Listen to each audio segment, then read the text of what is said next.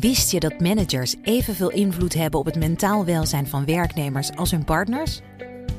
Toch voelt een derde van de managers zich niet in staat om hun team goed te ondersteunen bij mentale uitdagingen. Via het Open Up platform geef je jouw managers de tools die ze nodig hebben om dit wel te doen. Zo zijn jouw teams beter bestand tegen de uitdagingen van het dagelijks leven, thuis en op het werk. Benieuwd wat we voor jouw managers kunnen betekenen? Ga naar openup.nl/slash bedrijven. Let's open up! Heb jij de BNR-app al? Met breaking news in de podcast NS alle seinen op rood? Download de app en blijf scherp. BNR Nieuwsradio. De wereld. Bernard Hammelburg. Welkom bij het beste binnenlandse programma over het buitenland. Straks kan de Amerikaanse minister van Financiën Yellen wel goede afspraken met de Chinezen maken. Ze is vier dagen in Peking. Daarover sinoloog Boudewijn Poldermans. Maar nu eerst, Turkije blijft dwars liggen bij de toetreding van Zweden tot de NAVO. Zweden, Turkije en Finland zitten er nog even over om de tafel. Mag Zweden op de top op de NAVO-top volgende week in Vilnius als lid aanschuiven. Als het aan de Amerikaanse president Biden ligt, wel. The United States fully, fully, fully supports Sweden membership in NATO. De gast is Marianne de Kwaasteniet, oud-ambassadeur in Turkije. Welkom. Goedemiddag. Goedemiddag. Goedemiddag. Ja, uh, het eerst eventjes over die uh, Koranverbranding uh, vorige week in Stockholm. Dat heeft heel veel losgemaakt bij landen bij, met een islamitische meerderheid. En Erdogan reageerde woedend. Die zei: We zullen de arrogante westerse mensen eens leren dat het beledigen van de heilige waarden van moslims geen vrijheid van meningsuiting is. De, de Zweedse rechter vond dat wel. Wat moeten wij hiervan vinden? Nou, uh, het is een thema wat al uh, een hele tijd uh, speelt. Hè. De islamofobie is een, een thema wat hij voortdurend bespeelt. En dat doet hij binnenlands. maar hij doet het natuurlijk ook om zijn status te versterken in de groep van islamitische landen. Er is afgelopen zondag nog een bijeenkomst geweest van de Organisatie van Islamitische Landen over die Koranverbranding. Uh, en die hebben een verklaring aangenomen waarin ze zeggen dat ze uh, hard hun best gaan doen om uh, islamofobie de kop in te drukken. Maar het is een, een thema wat al heel lang speelt, wat, ja, wat hij gebruikt om steeds het Westen te beschuldigen van ja, ongevoeligheid ten aanzien van de dingen die in de moslimwereld als heilig bevonden worden. En ehm, ja, hij, hij, speelt dat ui om het Westen onder druk te zetten. Ja. Om steeds maar. Uh, ja, aan, aan, de andere kant, uh, aan de andere kant, je kunt uh, toch um, één Zweed of een paar Zweden niet kwalijk nemen. Of je kunt het Zweden niet kwalijk nemen dat één of iemand of een paar mensen een Koran verbranden. Dat is toch niet een, het, het hele land dat dat doet of daarachter staat? Nee, dus dat is ook zo. En, en, en ik denk ook niet dat de Zweden eh, zullen reageren hierop. In de zin van dat ze zullen doen wat uh, Erdogan uh, vraagt, namelijk dit soort dingen verbieden. Uh, maar hij, hij buit het uit om zijn boodschap van arrogantie van het Westen, om die steeds maar weer te, te herhalen en ja, daar een slaatje uit te kunnen ja, slaan. Even iets wat net in het nieuws was. Er is een, um, een, een financier of een bemiddelaar in Zweden veroordeeld tot, ik geloof, 4,5 jaar gevangenisstraf. Ja. Omdat hij uh, nou ja, actief was voor de PKK. En uh, ik las meteen in allerlei commentaren: ja, dit is duidelijk. Ik bedoel, eh, die man zal wel echt fout zijn geweest, maar dit is duidelijk ook bedoeld om, Zwee, om uh, Turkije te laten zien: ja, ja, we hebben de vinger echt aan de pols. Ja, nou, kijk, het is misschien, de, de timing is misschien niet helemaal uh, toevallig. Uh, maar uh, het is toch uh, echt zo dat onder druk van de situatie die vorig jaar is ontstaan, toen Turkije niet meteen akkoord wilde gaan met toetreding van Zweden van het bondgenootschap, men toch iets preciezer is gaan kijken naar wat er in de Koerdische gemeenschap in, in Zweden gebeurt. Uh, en ja, blijkbaar kan dat toch niet allemaal uh, door de beugel. Uh, ze hebben een aantal stappen gezet, die Zweden. Ze hebben een nieuwe terrorismewet aangenomen. Ze hebben de grondwet veranderd. Ehm, maar de Turken hebben ook steeds gezegd van ja, nu willen we ook wel uh, de daden zien. We willen ook de, het tastbare bewijs zien van dat het werkelijk uh, anders wordt.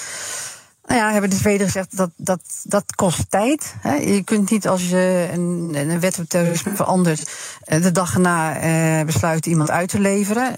Daar gaan, ja, het gaat een juridisch proces aan, aan vooraf. En uh, dus dat kost tijd, maar het is wel mooi meegenomen nu dat die rechtelijke uitspraak op dit moment er is. Ja, um, ja, die gerechtelijke uitspraak nu, die komt dus mooi uit. Dus uh, ik denk dat u gelijk hebt. Het gaat niet om de zaak, maar wel om de timing misschien. Um, nu, nu, bij Finland is het goed gegaan. Daar waren ook eerst uh, problemen. Die zitten inmiddels wel uh, bij de, de NAVO en, en Zweden niet. Wat is nu het grote verschil tussen die twee landen in de ogen van Turkije? Ja, eigenlijk was er met Finland uh, niet echt een probleem. Uh, de Finse, Finland heeft niet zo'n grote Turkse diaspora. Uh, het is ook sowieso totaal onvergelijkbaar als voor zover die er is. Kijk, de, Finse diaspora is wat ze noemen oppositioneel. Er zitten veel mensen uit de linkse hoek die in de jaren 80, 90 daar naartoe zijn gegaan. veel mensen uit die het Koerdische geweld zijn ontvlucht. Uh, dus het is een andere mix dan bijvoorbeeld in Nederland, waar het grootste deel van de Turkse gemeenschap natuurlijk, ja, dat zijn mensen nog uit de eerste, tweede generatie arbeidsmigranten. Ja. En er was in dat oogpunt is eigenlijk al een groot verschil tussen Finland en Zweden. Ja, ja. Um, Turkije zet uh, Zweden onder druk. Ondertussen proberen de Verenigde Staten weer druk op uh, Turkije uit te oefenen. En ja, dat gaat dan over de kwestie van de levering van F-16's en, de, en de, ja. de, het opknappen van hun uh, bestaande arsenaal. Um, ja. Proberen ze dat uit te ruilen? Zegt, zegt Biden gewoon, joh, tegen, de, tegen Turkije, jullie laten Zweden toe en dan krijg je van mij nieuwe vliegtuigen. Ja, er is absoluut een, een link. Dus weet, de uh, Amerikaanse uh, regering schuift dat eh, eigenlijk wel een beetje naar het congres toe. Er zit één democratische senator, Bob Menendez, die ook voorzitter is van de Buitenlandse Relatiecommissie van de Senaat. Die heeft gezegd van ja, die F-16's die gaan er niet komen. Want dat moet ook goedgekeurd worden door het Amerikaanse congres. Als dat Zweedse lidmaatschap niet wordt gerealiseerd. Uh, nou ja, in hoeverre de Amerikaanse regering daar ook uh, de vinger aan de pols heeft, dat, daar heb ik geen, geen zicht op. Nee. Zij, maar, zij, hebben in ieder geval steeds gezegd dat ze voor waren. Ja, maar de, de Turken grepen ook al mis uh, met de F-35, de JSF, ja. waaraan ze oorspronkelijk deelnamen. Maar ja. dat was toen Rusland uh, Russische S-400 afweerraketten ja. had gekocht, omdat ze niet in staat waren om Amerikaanse Patriots te bemachtigen. Um, als ze nou die F-16's niet krijgen, als Bob Menendez. Uh, op de een of andere manier dat blokkeert in de Amerikaanse Senaat. Wat gaat, wat gaat Turkije dan doen? Ja, dan komen ze wel in een hele lastige situatie. Want eh, kijk, ze zijn heel hard bezig om een eigen toestel te ontwikkelen. Uh, hun defensieindustrie zit echt in de lift. Maar ik denk niet dat dat snel genoeg gaat om op tijd. zeggen de, ze hebben een behoorlijke vloot van F-16's om, om dat te kunnen vervangen. Dus dan zullen ze toch ergens anders naar moeten kijken. Dan hebben ze echt een probleem. Ja, nou goed, er zijn verschillende andere producenten. Hè. Frankrijk, uh, Verenigd Koninkrijk. Oh ja, Zweden. Ja, ze zouden natuurlijk Zweedse ja, ja. kunnen kopen. Dat, dat, zou, dat zou een mooie stunt zijn. zijn. Ja. Ja. Ja. ja. Um, nee, dus ze hebben daar wel een, een, probleem. Ja. Dus het is eigenlijk een soort van driehoek. Hè? Uh, door uh, die move van uh, Menendez. Die dus duidelijk die link heeft gelegd. En het is dus ook zo dat wat er speelt, niet alleen speelt tussen Turkije en Zweden, maar het speelt ook met de Amerikanen. En in feite ook het bredere algemene belang wat de NAVO heeft bij een snelle toetreding van, van Zweden. Van Zweden, ja. E-, even, even een, een, simpele vraag. Hoe belangrijk is het eigenlijk? We, we, zeggen allemaal dat het heel belangrijk is dat Zweden uh, toetreedt. We hebben heel lang gedaan zonder Zweden en dat ging ook. Wat maakt het nou zo vreselijk belangrijk? Ja, ik denk dat het een, uh, een, een helder uh, gebaar is naar Poetin. Uh, dat, dat was de, de Finse toets deden natuurlijk nog meer, want die delen tenslotte een 1500 kilometer uh, lange grens. Maar het maakt het ook nog weer gemakkelijker om uh, bijvoorbeeld de Oostzee te monitoren. er wordt natuurlijk uitgebreid inlichtingen gewisseld tussen de NAVO-leden. van wat er gaande is in die regio, op zee daar. Je hebt dat eiland Gotland, wat voor de Zweedse kust ligt, eigenlijk, eigenlijk een beetje ligt in het midden van de Oostzee. Dat was, hadden de Zweden eigenlijk gedemilitariseerd uh, in de nadagen van uh, het einde van de Koude Oorlog zitten nu weer uh, militairen. Kortom, je krijgt een veel beter beeld van wat daar gebeurt. En ja, je kunt uiteindelijk altijd informatie uitwisselen met betrouwbare niet-NAVO-leden. Maar het is makkelijker als ze wel Als ze wel lid zijn, natuurlijk. Dit spelen aan de wereld. Mijn gast is Marianne de Kwaaste, niet oud-ambassadeur in Turkije. Terörörgütlerine caddelerinizde, sokaklarınızda her yerde cirit attıracaksınız. Ondan sonra da bizden NATO'ya girme konusunda destek bekleyeceksiniz. Yok böyle bir şey. Ja, dat was Erdogan een paar maanden geleden over de toetreding ja. van Zweden. Het gaat niet gebeuren, zei hij. En dat standpunt is niet bepaald veranderd. Um, mevrouw de niet, uh, Turkije is nog één na grootste NAVO-lid. Wat is hun rol eigenlijk binnen het bondgenootschap? Nou, ik denk dat dat uh, de afgelopen twee jaar uh, duidelijker geworden is dan ooit. Door uh, het conflict met, uh, tussen Rusland en uh, de oorlog van Rusland en Oekraïne. Ze beheren de, de staten naar de Zwarte Zee toe. Dat is een heel belangrijk iets. Ze hebben een heel groot, het is een heel groot land, een uitgestrekte landmassa. Waardoor ze ook strategische diepte kunnen geven richting het onrustige Midden-Oosten. Vroeger ook richting de Sovjet-Unie. Ze hebben een groot, groot krijgsmacht die ze ook ehm, inzetten wanneer dat nodig is. Bijvoorbeeld, in, ze hebben eh, al die twintig jaar dat de NAVO in Afghanistan zat, hebben zij ook in Afghanistan, in Afghanistan gezeten. Uh, ze zitten in Kosovo in de NAVO-operatie. Kortom, ze vervullen gewoon hun, hun taken op een, op een goede manier binnen de NAVO. Ja. En, uh, dus eigenlijk, behalve, ja, behalve deze kwestie. en misschien hun wat op, opmerkelijke rol in het conflict tussen Oekraïne en, en, en, Rusland. Maar behalve deze kwestie speelt er eigenlijk niet zoveel. Dus ik bedoel binnen de NAVO. Binnen de NAVO uh, zijn ze niet altijd de gemakkelijkste partner. Hè. Zo naar die top toe zijn er toch een stuk of drie, vier uh, ingewikkelde onderhandelingssituaties waar de Turken ook niet altijd uh, de gemakkelijkste mensen zijn. Maar door de bank genomen vervullen ze hun rol als NAVO-lid op een goede manier. Ja, um, Erdogan heeft de verkiezingen gewonnen, blijft nog vier jaar, vijf jaar president.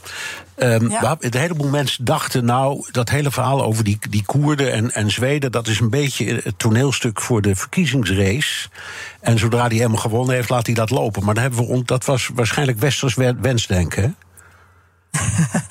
Ja, misschien, uh, misschien wel, maar die, die, die Koranbranden kwam er weer overheen. En dan komt er natuurlijk druk op Erdogan vanuit de islamitische wereld. En ook vanuit zijn eigen orthodox-islamitische achterban. Dus daar moest hij toen ook weer wat mee. Uh, en ja, ze zijn ook wel serieus over uh, dat ze echt gepikeerd zijn over het feit dat westerse landen niet serieus genoeg kijken naar wat er in hun Turkse gemeenschappen gebeurt. Nee. nee dat, dat, er gerecruiteerd wordt. Ja. ja en dat er geld wordt ingezameld. Oké, ondertussen zit Erdogan ook niet stil. Die trekt de banden in de regio weer aan. Uh, met met uh, Egypte, ook met de Golfstaten. Ja. Uh, dat is belangrijk, eh, want er is jarenlang gezegd... hij heeft eigenlijk een ideale positie ehm, tussen al die, die landen. Hij heeft ook geld nodig, want het gaat niet goed met de, ja. de economie. Is, is, speelt hij dat onderdeel van de wedstrijd goed en handig? Nou, hij is eigenlijk de fout aan het herstellen die hij uh, de afgelopen tien jaar heeft gemaakt. Hè? Want uh, de afgelopen tien jaar is eigenlijk. Nadat hij de keuze had gemaakt om de Muslim Brotherhood eh, de moslimbroederschap moet ik zeggen, eh, overal te, te, steunen, is hij steeds meer in isolement geraakt. Uh, hij heeft uh, eigenlijk vanaf het begin af aan ruzie gehad met uh, president Sisi van Egypte. Ja.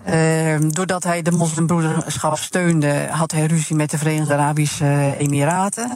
Ja. Met Israël had hij ruzie omdat hij sympathie heeft voor Hamas. Ja. nou, dat is een afsplitsing van de, van de broederschap, dus dat is logisch, ja. Precies. Dus hij, heeft, hij was eigenlijk helemaal geïsoleerd geraakt. En uh, wat hij de afgelopen jaar, anderhalf jaar heeft gedaan, is dat herstellen. Hij heeft dus eigenlijk een, een, een weer een omwenteling gemaakt van 180 graden. Ingezien dat hij op een doodspoor zat. En is eraan begonnen om uh, die relaties allemaal weer uh, te normaliseren. Ja, dat heeft, dat heeft, goed in geslaagd. Ja.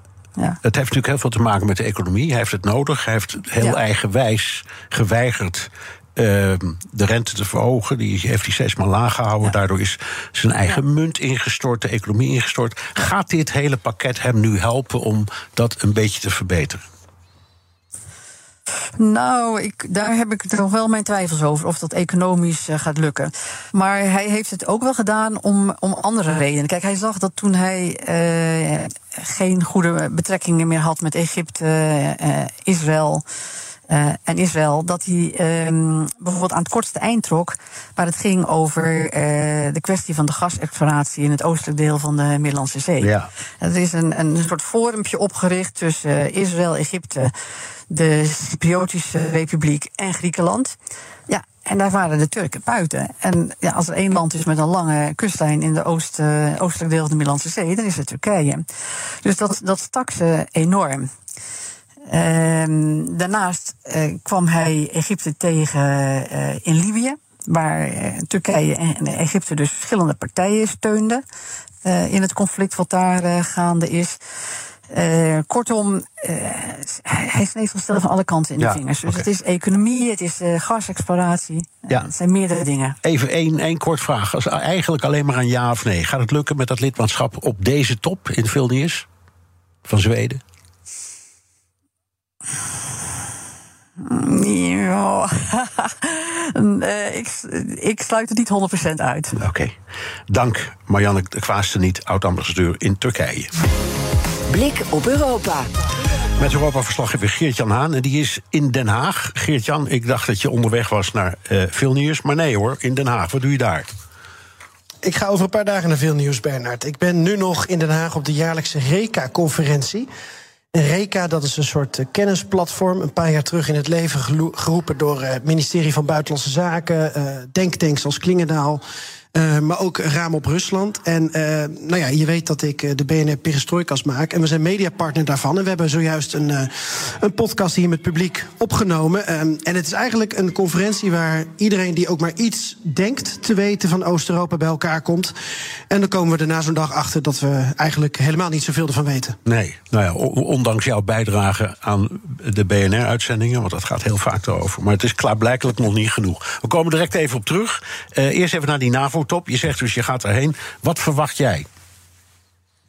Nou, ik denk dat er uh, twee toch wel zeer belangrijke kwesties zijn. De ene kwestie heb je net besproken, uh, uitgebreid, namelijk wel of niet dat Turkije um, zegt, en uiteindelijk ook Hongarije, dat, um, uh, dat Zweden erbij mag bij de NAVO.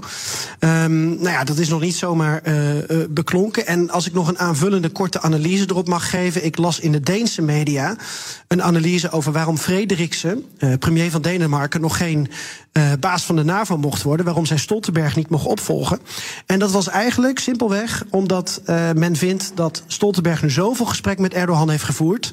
En er zoveel contacten zijn tussen de NAVO en Turkije. Dat als je een nieuw iemand die functie geeft, dat je dat dan allemaal weer teniet doet en weer opnieuw moet opbouwen. Dat is eigenlijk waarschijnlijk de enige reden dat een nieuw iemand daar nu nog niet zit. Jeetje. Um, dus, dus je kunt ook zeggen, de, her, de herbenoeming van, of de, verlenging van, van Stoltenberg heeft ook daarmee te maken.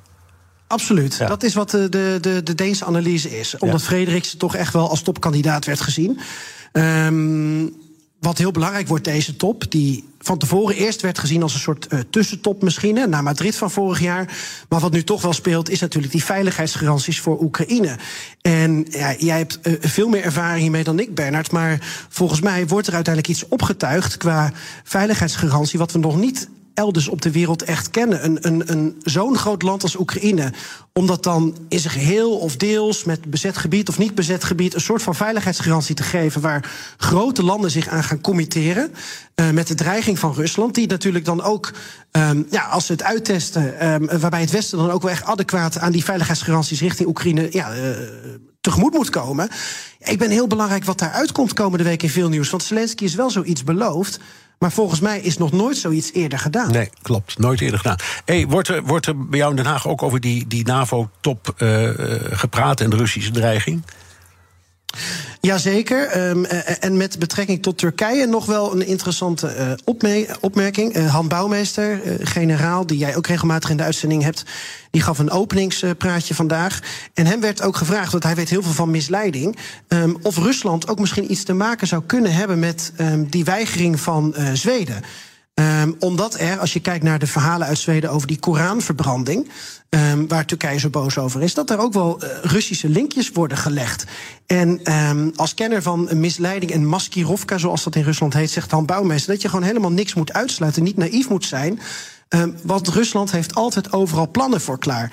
Um, we kunnen het niet bewijzen, uh, maar dat vond ik wel een interessante observatie. Want ja, als er een land is dat niet zou willen dat Zweden toetreedt, dan is het Rusland. Ja, je zit dus bij RECA, conferentie waarbij overheid, denktank, wetenschap, media vandaag verenigd zijn.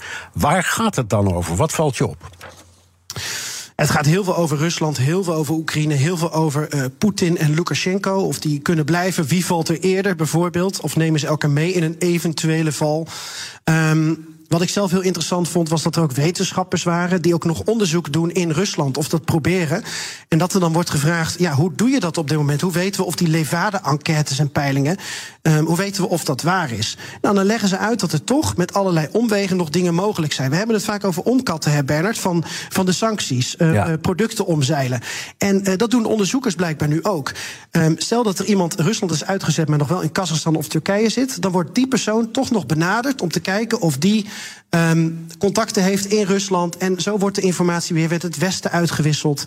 Uh, iedereen probeert alsnog met elkaar in gesprek te zijn met alle risico's van dien. Maar Rusland is nog niet gesloten. En dat is eigenlijk wel een conclusie die ik vandaag heel veel hoorde. Ja, even nog snel. Uh, we hebben het veel over uh, de Russen en misleiding. Daar zijn ze heel goed in.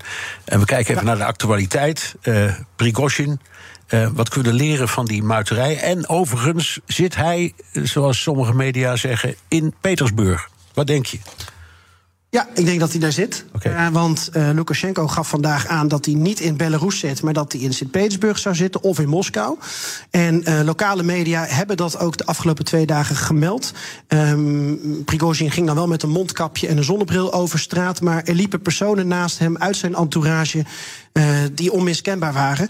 En um, ja, het zou dus goed kunnen dat ook in dit geval, als we het hebben over misleiding, dat niets is wat het lijkt, Bernard. Want we zien al die beelden van um, uh, FSB-invallen in de huizen van uh, Prigozhin. En dat er een heleboel geld wordt gevonden. En goudstaven en pruiken en paspoorten en noem maar op. Maar dan zijn er ook weer berichten dat Prigozhin een heleboel van dat geld terugkrijgt. Dat hij een klok die hij heeft gekregen van Shoigu, dat hij die mocht komen ophalen in Moskou. En dat we dus ons enorm moeten afvragen wat op dit moment nog de relatie is tussen het Kremlin en Prigozhin. Misschien is hij toch wel ietsje beter dan we allemaal nu denken. Dankjewel, Europa-verslaggever Geert-Jan Haan. Wist je dat managers evenveel invloed hebben op het mentaal welzijn van werknemers als hun partners? Toch voelt een derde van de managers zich niet in staat om hun team goed te ondersteunen bij mentale uitdagingen. Via het Open Up platform geef je jouw managers de tools die ze nodig hebben om dit wel te doen. Zo zijn jouw teams beter bestand tegen de uitdagingen van het dagelijks leven, thuis en op het werk. Benieuwd wat we voor jouw managers kunnen betekenen? Ga naar openup.nl/slash bedrijven. Let's open up! De mensen van Aquacel houden van zacht. En dat merk je aan alles. Dankzij hen hebben we nu echt zacht water en een kalkvrij huis. Voor hun klanten zijn ze zacht. Dat zijn ze trouwens ook voor elkaar.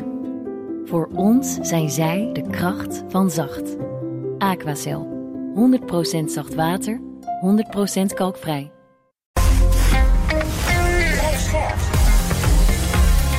BNR Nieuwsradio. De wereld.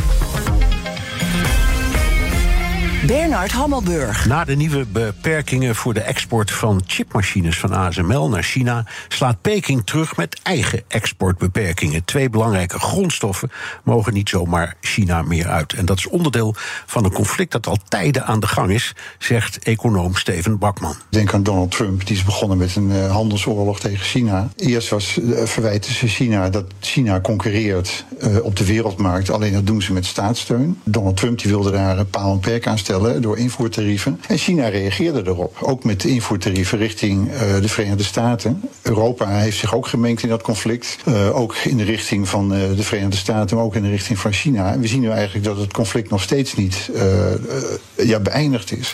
De gast is Boudewijn Poldermans, sinoloog en bestuurslid van de Netherlands China Business Council. Welkom, fijn dat je er bent. Dank je wel. Ehm, wat betekenen die uh, nieuwe exportbeperkingen?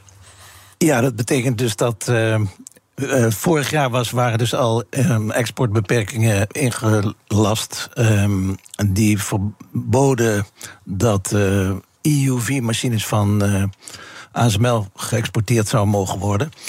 En nu um, gaat het over de DUV, een iets minder geavanceerde machine. Waarvoor een exportlicentie vereist is.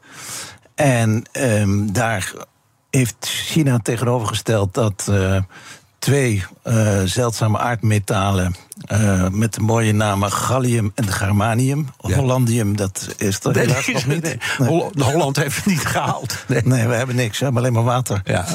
Um, maar dat, dit is gewoon een. Ik zie dat meer als een plaagstoot. Uh, omdat uh, deze beide zeldzame aardmetalen. die blijken dus niet schaars te zijn. En het zijn ook bijproducten van zink- en bauxietproductie. Uh, dus die kunnen ook gewo gewonnen worden bij recycling. En ook is er geen wereldwijd tekort aan gallium en germanium. Nee. Het is opmerkelijk dat je het zegt, want eh, het viel mij op dat heel veel persbureaus en nieuwsbronnen zeiden: ja, dat komt voor 98% China en zo. En wij zijn dus gaan zoeken, gewoon online, en dat bleek helemaal niet waar te zijn. Nee, dat is ook een beetje een frame allemaal. Hè? Ja, ja, en het is enorm opgeblazen. Maar goed, het, heeft wel, het was wel een reactie op het ASML-verhaal, neem ik aan. Zeker, ja, absoluut. Ja.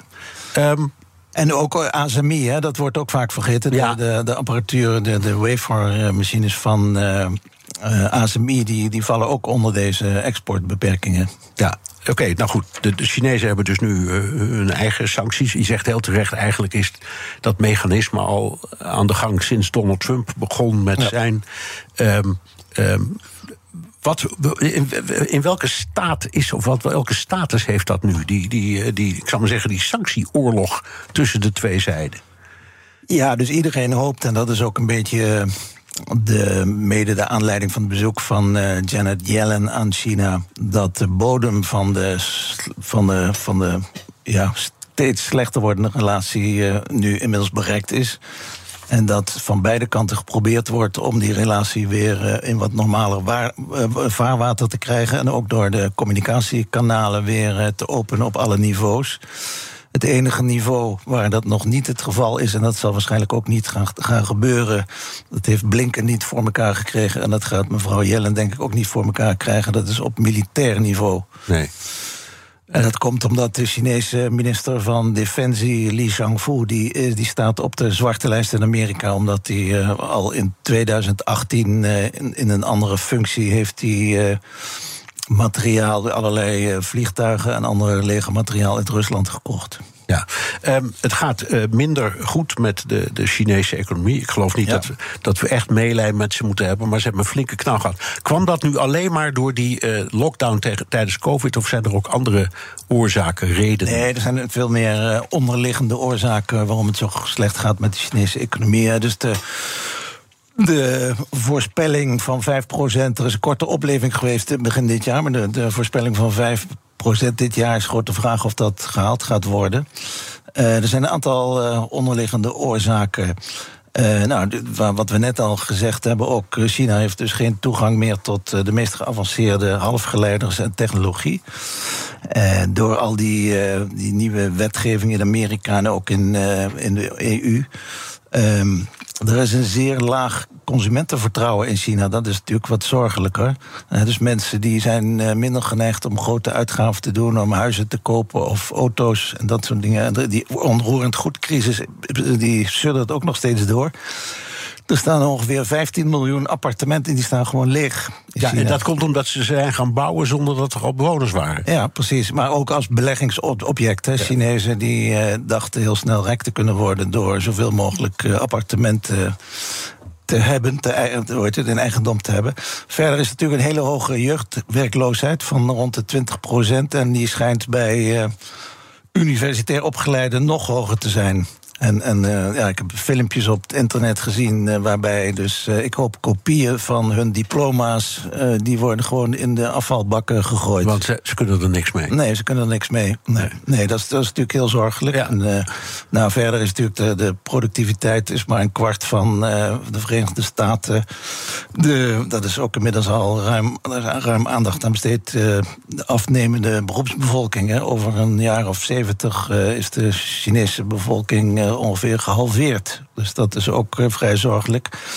En alle pogingen tot nu toe van de overheid om uh, mensen echt toe aan te zetten en, en ook te ondersteunen om meer dan zelfs twee kinderen te krijgen, dat, die zijn er ook mislukt. Nee, nee. Even, we gaan direct praten over ja. dat bezoek van Jellen en wat ja. ze voor elkaar kan krijgen. Even de kwestie Taiwan. Ja. Um, dat is een enorm breekpunt. Mijn indruk is ja. steeds geweest dat het ook wel een klein beetje propagandistisch is van onze kant. Want Zeker. als je echt iets om Taiwan geeft, moet je het erkennen. Nou, dat Absoluut. doen we niet. Nee, dat doen we niet. Dat maar, doen we niet. Maar wat, wat ik behoorlijk zorgelijk vind, is dat er dus een. Uh, delegatie van twaalf Kamerleden op het punt staat om, ik geloof volgende week, af te reizen naar Taiwan om uh, de lokale democratie verder te ondersteunen. Nou ja, dat is natuurlijk zeker vanuit Nederland gezien het laatste wat je moet doen. We hebben natuurlijk hele slechte ervaringen daarmee. Eh, natuurlijk, het is al even geleden de duikbotenaffaire. Toen heeft de, de relatie tussen China en Nederland op zakelijk gebied bijna drie jaar stilgelegen. En in 1997 heeft toenmalig minister van Buitenlandse Zaken van Mierlo, die is toen, uh, toen Nederland voorzitter was van de EU tijdens de mensenrechtenconferentie in Genève uitgevallen tegen de Chinese delegatie. Ook weer over mensenrechten natuurlijk en over uh, politieke dissidenten, hoe die behandeld werden. In de veronderstelling dat de andere lidstaten hem daarin zouden steunen.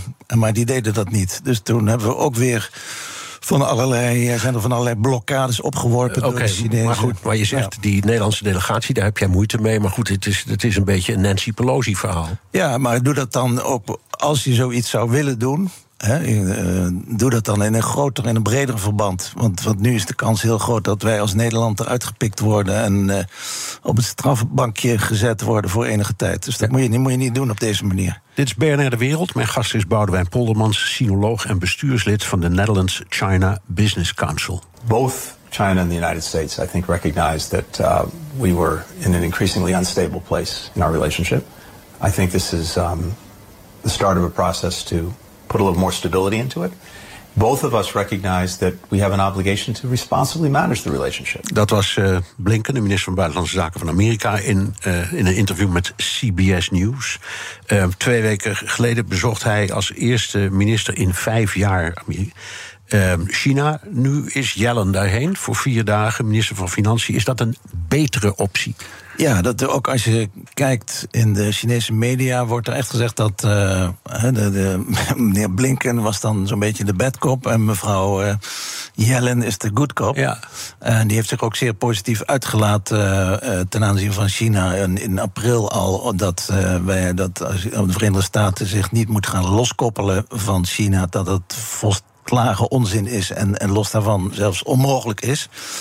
En Blinken, ja, die, die eh, ligt niet zo goed bij de Chinezen. Ik weet niet of je nog kunt herinneren, dat was in Anchorage in eh, tw- twee jaar geleden, geloof ik. Eh, toen zijn de Chinese en de Amerikaanse delegatie, toen was Blinken net minister van Buitenlandse Zaken, enorm tegen elkaar Ja. uitgevallen. Die hebben echt straattaal gebruikt. Ja, slaande deuren. Ja, ja. ja en dus, Blinken ligt, ligt niet zo geweldig goed bij de Chinezen, maar mevrouw Yellen wel. En, nou ja, en en dus- is vooral omdat zij zich verzet tegen dat gedram, als ik het zo mag noemen, Ja. van Biden en consorten over dat loskoppelen. Ja. Omdat zij naar de cijfertjes kijkt en weet dat eh, Amerika de grootste handelpartner is van China. En andersom geloof ik China de tweede of de derde handelspartner is van eh, eh, Amerika. Dus het is allemaal een slag in de lucht. Nee, zeker. En uh, overigens, de, ja, Amerika is qua land de grootste handelspartner. En de, de EU is de, de, de allergrootste. En die is nog groter dan Amerika. Maar goed, dan heb je het over een, een aantal landen bij elkaar. Um, Nee, dus zij, zij, uh, er zijn hoge verwachtingen dat ze in ieder geval de, de communicatiekanalen weer kan openen. En, en dat er, en er komen nog een aantal vervolgbezoeken. Hè. Dus de, de minister of de, de Secretary of Commerce die, die gaat nog komen. En uh, Kerry die staat ook nog op het programma. Over, over het milieu, ja, die ja. gaat er ook heen. Ja. Dus, dus uh, zij wil echt proberen om in ieder geval de gesprekken ook op gebieden die politiek niet gevoelig liggen, om die weer aan de gang te krijgen. Er zijn een paar dingen die ook echt binnen haar, ik zal maar zeggen, domein vallen. Bijvoorbeeld die discussie over de, de koers van de renminbi. Ja, de, de yuan. renminbi en ook natuurlijk de en, en dat, schuldpositie. Ja, en dat, en dat ik, ik bedoel, ik, vanaf Ronald Reagan zijn Amerikaanse ministers eh, of presidenten al aan het mopperen over het kunstmatig laag houden van de Chinese koers, zodat hun export uh, groeit. Uh, daar moet over te onderhandelen zijn, denk ik. Dat Zeker. is voor haar mogelijk. Ja, maar, maar ze heeft wat bovenaan haar lijstje staat, is inderdaad ook de, de schuldpositie uh, van de Chinezen. De Chinezen zijn de grootste crediteuren in de, ook, ook met name in Afrika. Ja. En de Chinezen die hebben tot nu toe zijn ze nog niet echt geneigd geweest om zich aan de regels, hoewel ze niet een volledig lid zijn van de, de Club van Parijs. Hè. Dat is die ja. Eh, club van debiteuren. En, en, en, de klacht is, ze hebben die deals gesloten met Afrikaanse landen... en nu knijpen ze in feite die, die landen uit... omdat ze ja. of de rente niet kunnen betalen of niet kunnen terugbetalen. Ja, en daar zijn dus de leden van die, eh, die Club van Parijs... die zijn daar niet blij mee. Nee. En, en, en, is iemand als Jellen in staat... want het zou heel belangrijk zijn, ook voor gewoon de, de, om, de omgangsvorm in de hele wereld... om de Chinezen op dat punt een klein beetje terug te fluiten? Dat zou mogelijk zijn. Ja, dus ik ben zeer benieuwd uh, hoe, het, hoe het gaat aflopen, dit bezoek, wat er uh, bekendgemaakt gaat worden. Ja. ja. Um, er liggen nog andere dingen. Er is ook dat, dat punt, maar daar, daar, is, daar is Blinken ook al over begonnen. Is niet gelukt. Over die, uh, die hotline tussen de departementen van Defensie. Ja. Gewoon om, om, om te kijken dat we geen militaire rampen uit. Precies. Dat is niet gelukt. Nee. Uh, ik weet, het is niet helemaal haar domein, maar ze zal er vast weer over beginnen. Ja, dat staat ook op het lijstje, absoluut. Ja. En, uh, maar goed, ik denk dat de Chinezen gewoon als eis stellen van eerst moet uh, minister Li Zhangfu van de zwarte lijst af en dan kunnen we een hotline weer openen. Ja. ja en dat zou, zou ook hoogst noodzakelijk zijn, hè, omdat de afgelopen weken zijn er weer allemaal near misses geweest, hè, zowel in de lucht als uh, op zee. Dus dat, dat moet echt niet uh, verder gaan escaleren. En, en zou, zouden de Amerikanen daartoe bereid zijn om die minister van die zwarte lijst te halen? Ja, dat, dat zijn allemaal, het is allemaal praten over gezichtsverlies. Dat klinkt Chinees, maar de Amerikanen ja. doen er ook aan. Hè? Nee, zeker. Ja, nee, dat, uh, ja, dat is een hele moeilijke. Maar ik denk dat dat is ook wat je in de Chinese pers leest, dat ja, het, het, nu tijd wordt voor de Amerikanen om zeker op handelsgebied een aantal concessies te doen. Dus als dat, als dat lukt, als ze dat voor elkaar krijgen, dan zou het wel eens mogelijk kunnen zijn dat die uh, ja. militaire. Maar ligt dus toe, want, want hoe ziet die agenda? We hebben nu een paar dingen genoemd. Wat zijn nog andere belangrijke punten? Die... Ja, eigenlijk het hele, ook een beetje hetzelfde lijstje van. Uh, van Blinken, hè, dus uh, Taiwan, Oekraïne. Um, en natuurlijk moeten ze ook nog een beetje de opmerking van uh, Biden uh, recht praten. Over de dictator ja. Xi Jinping, ja. ja. Dus daar waren ze ook niet, uh, ook niet zo blij mee. Nee, en, nou, daar hadden ze naar mijn idee ook gelijk. Ik bedoel, of je dat nou vindt of niet. Maar het is niet handig voor de president nee, van de Verenigde Staten... om dat op een verkiezingsbijeenkomst te gaan roepen. Nee, nee en wat ook op haar lijstje staat is natuurlijk... Uh, het fentanylprobleem. Ja. Dat Chinezen zouden via Mexico en andere Zuid-Amerikaanse landen... Die, en Midden-Amerikaanse landen, die zouden... Dus, dus die fentanyl, of in ieder geval chemicaliën waarmee fentanyl gemaakt wordt... Uh, dat, dat die uh, de Amerika binnen smokkelen of, of dat die in ieder geval in Amerika terechtkomen. En natuurlijk uh, de andere onderwerpen zijn dat spionagestation, wat de Chinezen van plan zijn om te stationeren op Cuba. Ja. En, en natuurlijk, weet je wat we net zeiden, de, de, dat ze dus dat die opmerking over of van Biden, dat ze die ook een beetje weer moet gaan rechtpraten. Ja, um, leidt dit en die onderzoeken en die bezoeken die je net beschreef van de minister van uh, Handel en van John Kerry, die er nog heen gaat, en dit bezoek uiteindelijk tot wat iedereen toch een beetje hoofd, hoopt: een ontmoeting tussen Xi Jinping en Biden? Ik denk het wel, ja. ja ik denk dat uh, als, als uh, Yellen en, en de vooruitzichten zijn, zijn redelijk goed, dat, dat dat inderdaad gaat gebeuren. En ik denk van beide kanten dat ze dat ook zullen aanmoedigen dat dat inderdaad gaat gebeuren. Ja, nou, het zou heel belangrijk zijn. De laatste keer dat ze elkaar hebben gezien was in, Bali. In, Bali, ja. Ja, bij de en daarna is alles misgegaan. Ja, precies. tijd om het recht te zetten. Ja. Oké, dankjewel. Boudewijn Polderman, sinoloog en bestuurslid van de Netherlands China Business Council. Postma in Amerika. Tijd voor het Amerikaanse nieuws door de ogen van onze correspondent in Washington, Jan Posma. Jan, het gonst al dagen. Er is cocaïne gevonden in het Witte Huis. Ja, zondag vond de Secret Service een zakje witte substantie in de West Wing. Dat bleek cocaïne. En dat is natuurlijk het mysterie van deze week. Want van wie was dat en hoe kreeg die persoon dat binnen?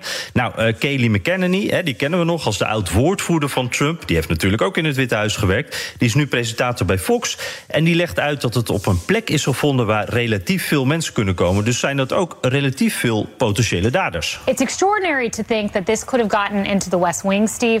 Into a public place. Apparently, this is a place where tour guides can go through. We don't know exactly where it was in the West Wing, but having been there, worked there, it's a small place. Uh, did a tourist bring it in? If so, that's troubling for national security, for the security of the President of the United States. Was it a staffer? If so, we got to get to the bottom of it. A staffer shouldn't be using cocaine or bringing it into the White House, but troubling nonetheless. A white powder in the West Wing.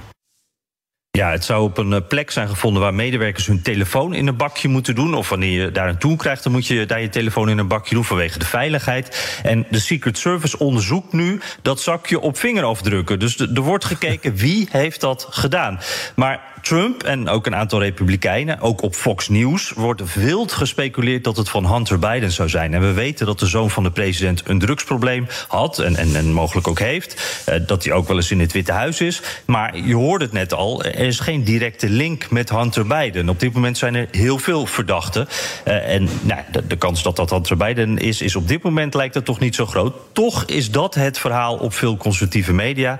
En dat gebeurt soms best subtiel hoe dat wordt uh, verteld. Want nadat McKenney dus uitlegde dat we de dader niet kennen, eindigde hetzelfde item op Fox zo. But if you look at the internet and you look at social media, there are all sorts of memes and there are all sorts of rumors. You know, let's right. see who who has access to the White House. Who kind of looks like he's living at the White House. Oh yeah, Hunter Biden. There's nothing to see. You know, that's just going on uh, on the internet. But uh, you know that because I'm sure everybody has sent that stuff to you.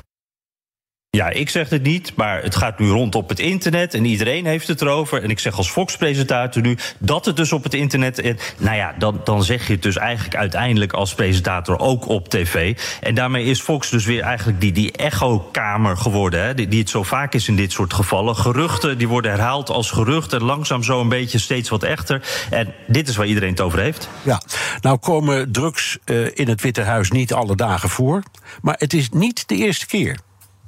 Nee, dit is zelfs niet de eerste keer dat er cocaïne in uh, het Oval Office was. Uh, nu gaan we even terug naar uh, 1989. George Bush senior die zit in de Oval Office, houdt een betoog over de gevaren van drugs. En dan houdt hij zittend achter dat presidentiële bureau een zakje omhoog. This, this is crack cocaine. Seized a few days ago by drug enforcement agents in a park just across the street from the White House. It could easily have been heroin or PCP. It's as innocent looking as candy, but it's turning our cities into battle zones. Ja, dus dit was al een president met cocaïne in zijn handen in de Oval Office. Uh, ik zei het net niet helemaal goed. Het, was de, deze keer dus in de West Wing en niet in de Oval Office. Maar in ieder geval, we hebben het allemaal op tv kunnen zien. Uh, voor zover wij weten is dit niet het gevonden zakje, zeg ik maar even. Ha, ha, ha. En nog een voorbeeld. En, en daarbij werd wel echt gebruikt, ook uh, in het Witte Huis. je hebt dit vast ook wel eens gehoord. Willie Nelson, de beroemde countryzanger, inmiddels 90... die al eens opbiechte dat hij op het dak van het Witte Huis wiet heeft gerookt met een van de zoons van Jimmy Carter. En ze noemden die, uh, uh, ja, dat, dat, sigaretje wat ze rookten... een Fat Austin Torpedo. Dus dat zal een flink, uh, flinke joint zijn geweest. Ja, maar goed, dat is toch nog wat anders dan cocaïne of crack... wat volgens mij nu weer uit de mode is, waar de oude ja, Bush... precies, zo'n jaren tachtig Ja, zo'n jaren, jaren tachtig ding. Ehm, maar goed, het, het, ja, er zijn ook allerlei andere geruchten. Bush junior, die was een... ehm, ik zal maar zeggen, herstellende of genezen eh, ver- eh, verslaafden. Hè? Daar, daar, daar kon hij zelf ook heel mooi over vertellen. Ja, alcohol ook. Alcohol ook, dus ehm, nou ja, je weet maar nooit. Ehm, ik lijk Fox wel, zeg, als ik zo praat. ja. Je hebt iets op internet gezien. Ja, ik heb iets op internet gezien. Ja, nee, dat klopt echt. Ja. Hey, eh, Jan, even naar senator Ted Cruz. Die gaat de strijd aan met Barbie. Ja, het, het zal jou ook vast niet ontgaan zijn dat er een Barbie-film aankomt. Eh, je wordt hier echt helemaal ermee doodgegooid op de Amerikaanse tv. En in die film is een kaart te zien waarop de negen strepenlijn eh, te zien is. De, de, Chinese afbakening van het betwiste gebied in de Zuid-Chinese zee. Ja. Twistpunt We hadden het er net, net, net eh, met Boudewijn over. Je zit er hier nog mee te luisteren. En ook mee te genieten, Ja, hè, oh, zo nou te ja, zien. Ja. Precies, dus ik dacht, eh, dit sluit mooi aan. En, en ja, ze hebben dat er waarschijnlijk ingestopt... omdat die makers ook in China willen scoren. Hè. Die film die moet overal veel eh, geld eh, in het laadje brengen. En daar is veel kritiek op natuurlijk. Vietnam die wil die film niet meer. Maar ook in Amerika is er kritiek. En Ted Cruz die gaat voorop in die strijd. En hij zegt, hier wordt echt Chinese propaganda verspreid. En dat, dat zorgt voor echt wel ja, absurde momenten op de Amerikaanse tv. Dit is weer Fox, waar de presentatoren zich afvragen... waar de loyaliteit van Barbie eigenlijk ligt. Hollywood facing backlash over its ties to China. Senator Ted Cruz accusing the new Barbie movie of pushing CCP propaganda and groveling to the communist regime. So, Joe, is Barbie a communist? Maybe. Maybe. Ja, ja. Ja, misschien wel. Dus ze kan misschien beter een rood pakje doen, aandoen eh, voortaan... als het ligt in plaats van dat roze. Ja, en Barbie is een communist. Nou, dat is toch wel groot nieuws. Mijn, mijn, jongste, mijn jongste kleindochter die is omgeven door communisten, als ik het zo hoor. Ja, Pas maar een beetje op. Barbie staat straks voor de, de Commissie of Un-American Activities. bij ja, ja zo is dat. Maar maar de McCarthy-dagen eh, eh, komen we terug. Jan, heel hartelijk dank. Eh, wilt u meer horen over dat fascinerende land? Luister dan naar de Amerika-podcast van Jan en mij. Eh, over, denk ik, anderhalf, twee uur staat die weer online. En tot zover BNR De Wereld. Terugluisteren kan via de site, de app, Spotify of Apple Podcast. Reageren kan via mailtje naar dewereld.bnr.nl. Tot volgende week. De mensen van Aquacel houden van zacht. En dat merk je aan alles. Dankzij hen hebben we nu echt zacht water en een kalkvrij huis. Voor hun klanten zijn ze zacht. Dat zijn ze trouwens ook voor elkaar. Voor ons zijn zij de kracht van zacht. Aquacel. 100% zacht water, 100% kalkvrij.